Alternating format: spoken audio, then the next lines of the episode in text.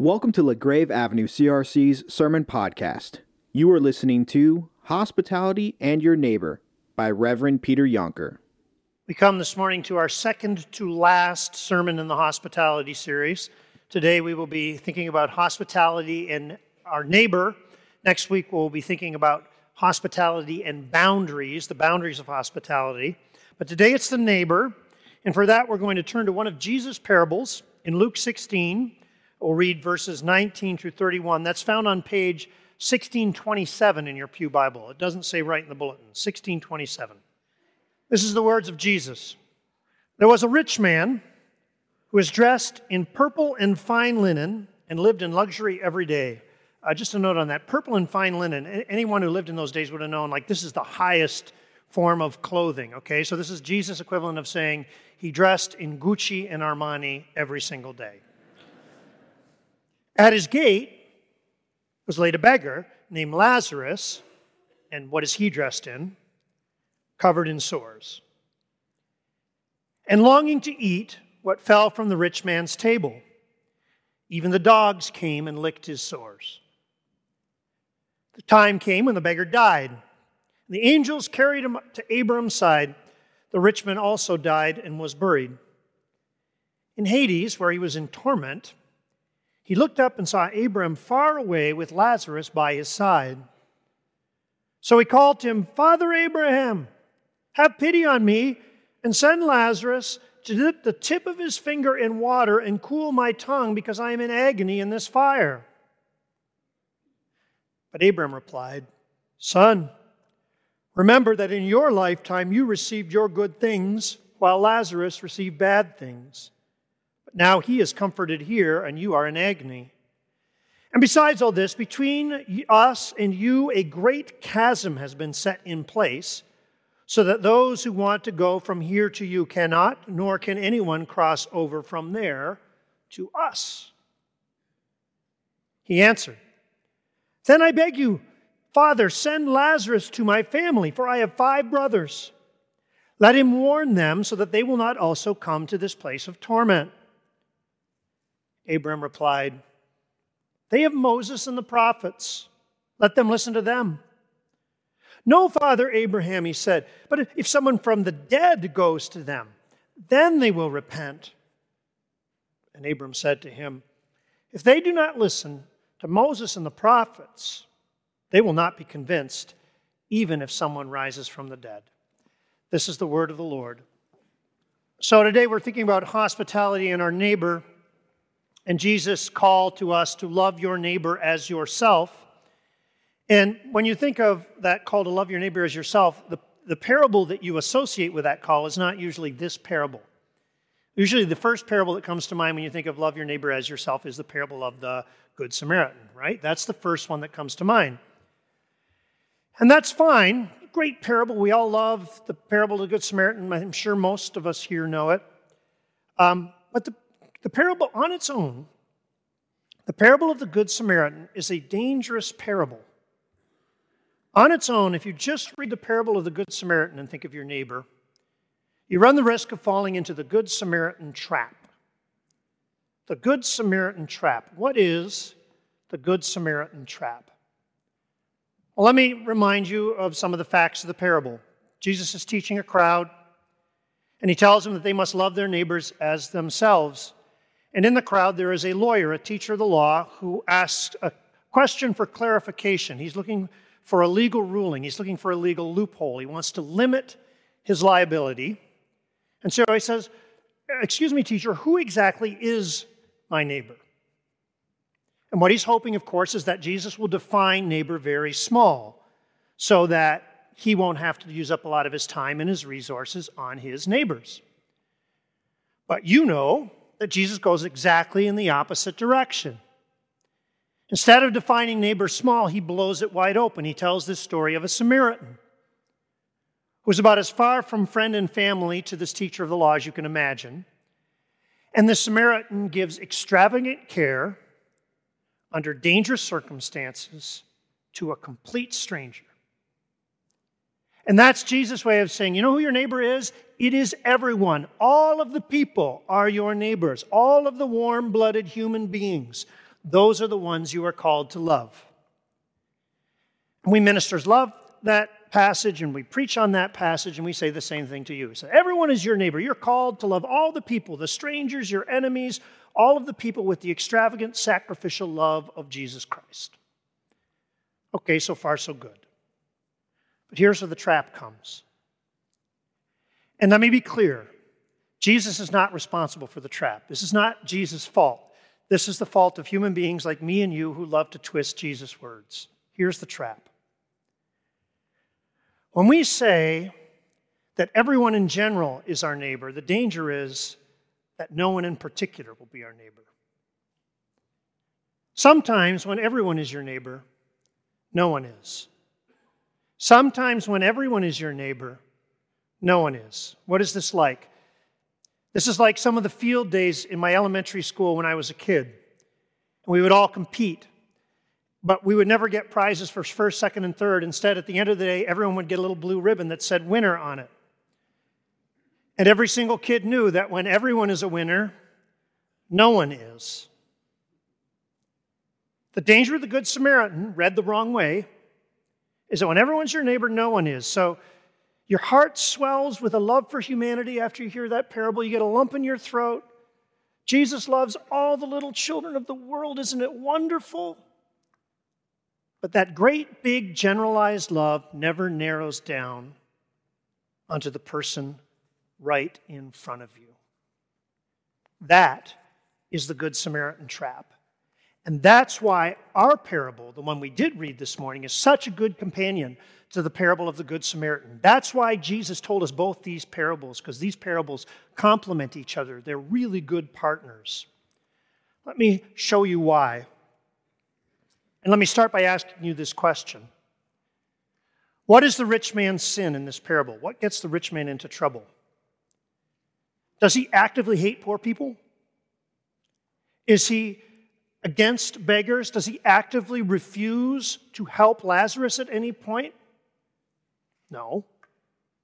The rich man's problem is not that he actively refuses to help Lazarus. The rich man's problem is he doesn't even see Lazarus, he doesn't even notice him.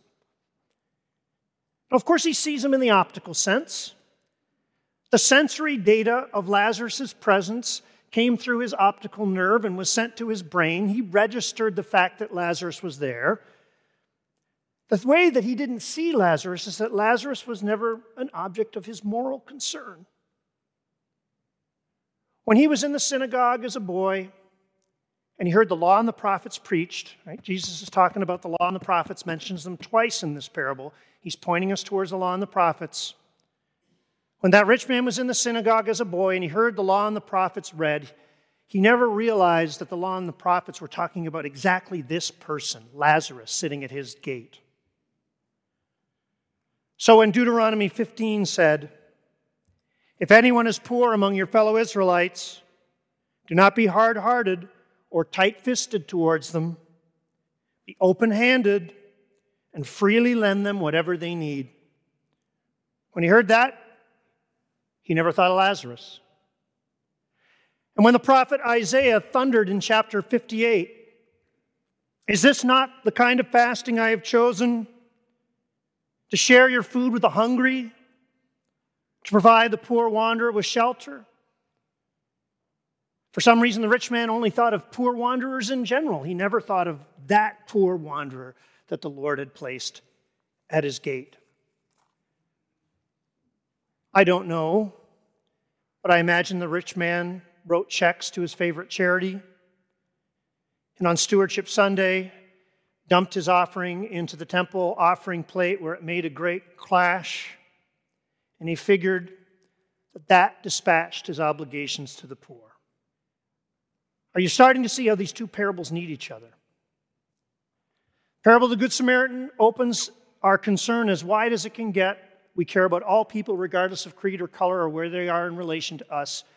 But the parable of, the, of Lazarus and the rich man zooms in on that particular person that God has laid at your door the person whom God has laid at your door. The tense of that verb is really important. Look at verse 20. How did Lazarus get to the rich man's gate? Did he walk there and plunk himself down? No. The verb tense is passive. He was laid at the rich man's gate. Somebody put him there. Who do you think put Lazarus at the rich man's gate? God put Lazarus at the rich man's gate. This stranger, this poor man, was the person whom God put in front of the rich man as his object of concern. Our neighbor is the person whom God has laid at your gate, the person who God puts in front of you right now. Jay and Dave, the authors of that book that we've gently been trying to push on you, The Art of Neighboring, have a really good exercise in, their, uh, in that book designed to get you to think about your particular neighbor, the person right in front of you. Um, what they do is they have you draw up a three by three grid, three by three grid of boxes, like a tic tac toe board, okay? And that's supposed to be your neighborhood. Now, they think of this in terms of a suburban neighborhood, right? So you're living in a house and there's people behind you and there's people in front of you and there's people on either side. But you could adapt this to your apartment complex or to your condo complex or whatever. So you have a three by three grid, you put your name in the middle. And then they say, okay, how many of the eight other people around you can you write the names, first name of the people who live in front and back and beside of you? And if you are able to do that, and they say only one in 10 people can fill in all the names of the people who live around them, only one in 10. if you can get the first names, can you get the last names? And if you get the last names, can you say anything else meaningful about these people, like where they work or where their kids go to school? And then finally, and most importantly, can you say anything about where they are emotionally and spiritually? Do you know if they're people of faith? Do you know what they worry about? Do you know what they care about? Do you know what they love? Almost no one, they claim, according to statistics, can do that for all their neighbors. I did this exercise, and to my great shame, I tell you that three of the boxes in my neighborhood are completely blank. I don't know even the names of three of the eight people, and I've lived in my neighborhood for 12 years. Now, this is bad. It's bad because, just from a social civic sense, the neighborhood is the basic unit of social cohesion. If you want to make the world a better place, the absolute best place to start is in your neighborhood with the people right around you, your neighbors. It's way better than yelling at your TV during the newscasts. And more to the point to this parable, it's bad because these are the people that God has laid in my path. These are the people I'm called to love. And if I don't even know their names, how can I love them? It strikes me that that exercise that you could do in your neighborhood could also be done in some of the other neighborhoods in your life. For instance, it could be done in this neighborhood. This is a kind of neighborhood. You all are good Christian Reformed people, which means that you sit pretty much in the same place Sunday after Sunday after Sunday. Bless you for that. Some of you move, but most of you stay. And that also means that the people around you are pretty stable right? There's a kind of a neighborhood around you. Do you know the names of the people in your neighborhood? Do you know what's going on in their life? God may have laid at the end of your pew, maybe not a person covered with sores, but maybe a caregiver who is absolutely exhausted by her work of giving care week after week after week. And she would love, maybe not every week, but once in a while, for someone to say her name and ask her how she's doing. These are the people that God has laid at your gate. One more neighborhood. We can also think about our neighbors out there. God has laid LaGrave in the city under the cross, and, and we've chosen to stay here, right? We're proud of that. We're proud that we chose to stay in the city in 1959, 1960. Who are these neighbors that God has laid at our gate? I come to church pretty early on Sunday mornings, mostly out of nervousness. And I get here like around 7 o'clock. Last Sunday, when I got here at 7, there were a lot of neighbors laid at our gate. There were about five people camping out, sleeping on the Seventh day Adventist porch. And then the doorway that's a little closer, there were four or five guys crowded around there talking. And then at the 107 exit, which is right over there, it's on the other side of the women's bathroom, that exit, on the landing there, as I walked out that door, there was a woman who was sleeping. She had her cart there. It was cardboard spread out, pillow, several blankets, food stuff, sort of some toiletry stuff, all her earthly possessions fit on that landing. What do you think I said to her? I said, Good morning. We're about to have a church service, so you probably should be moving along pretty soon. And then I spent the whole week looking at this Bible text and feeling deeply uncomfortable. It's hard, though, right? How do you help these people? It is not simple. And we know that we can't help them all. There is no way, no matter how hard we try, we can solve all those problems. But what do we do? A week and a half ago, Bob Grusing and I spent 10 minutes talking to a man who'd come to our door and was looking for a bus ticket. And he was getting combative. And he said that he wanted to go to Kalamazoo because his girlfriend's mother had died and he wanted to go to the funeral. And we don't give out bus tickets. So we are trying to explain it to him, and he was mad at us. And so we asked him, Well, tell us where the funeral is, who is it, so we can look it up and verify it. And he wouldn't do that, so we got suspicious. And we didn't give him anything. And we sent him packing, and he was mad at us, and we felt bad. Now, I'm quite sure that we were right not to give him money. But I also feel like, is this it? Is this what, we're, what I'm going to do? Chase people off the porch and deny them bus tickets? I had a strong feeling that I could do better with the people God has laid at my gate. And a feeling that even though we can't do everything, that we could do better with the people God has laid at our gate. The weight of this parable is compounded by one more detail in the text that I want you to see. Again, let me ask you a couple questions. What is the name of the poor man in this parable? Lazarus. What is the name of the rich man in this parable? He doesn't have a name. That's not an accident. It shows the inversion of the kingdom of God, right? In this world, everyone would know the name of the rich man and no one know the name of the beggar. In God's kingdom, those things get inverted. It's yet another way God challenges us to see our neighbor differently. Now, I know that at this point you're probably feeling a lot of weight. I know that I am. And I know this sermon is sort of pushing things on you. That's the kind of text it is. I'm sorry about that. I'm genuinely sorry. Because I know that a lot of you come here with heavy burdens. You come here and there's things going on in your family, and there's things going on in your heart, and there's things going on in your life, and you feel absolutely worn out. You've got nothing left to give, and you hope that you come here and you get fed and lifted up. And now here comes Pastor Yonker dumping responsibility on you. If that's what you feel, let me just say two more things before I close out this sermon. First, the Lord loves you and he sees how hard you're trying. And even though this is a call that I'm putting before you, of course it is, when we love our neighbor, when we create good neighborhoods, it comes back to us, right? We receive more than what we give in the long run. So you're creating a context where you can be lifted up too. So even if you're exhausted, if you could just do one small thing in one of these places where you bless another person, you will be doing something good.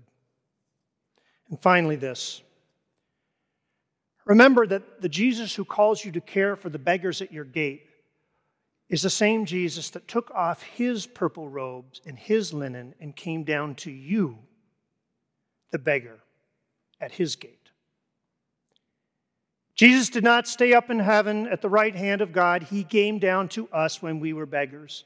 We weren't covered with sores, but we have wounds wounds of our sin, wounds of our trouble, things that we've done, things that people have done to us, and all of those things together make us exhausted.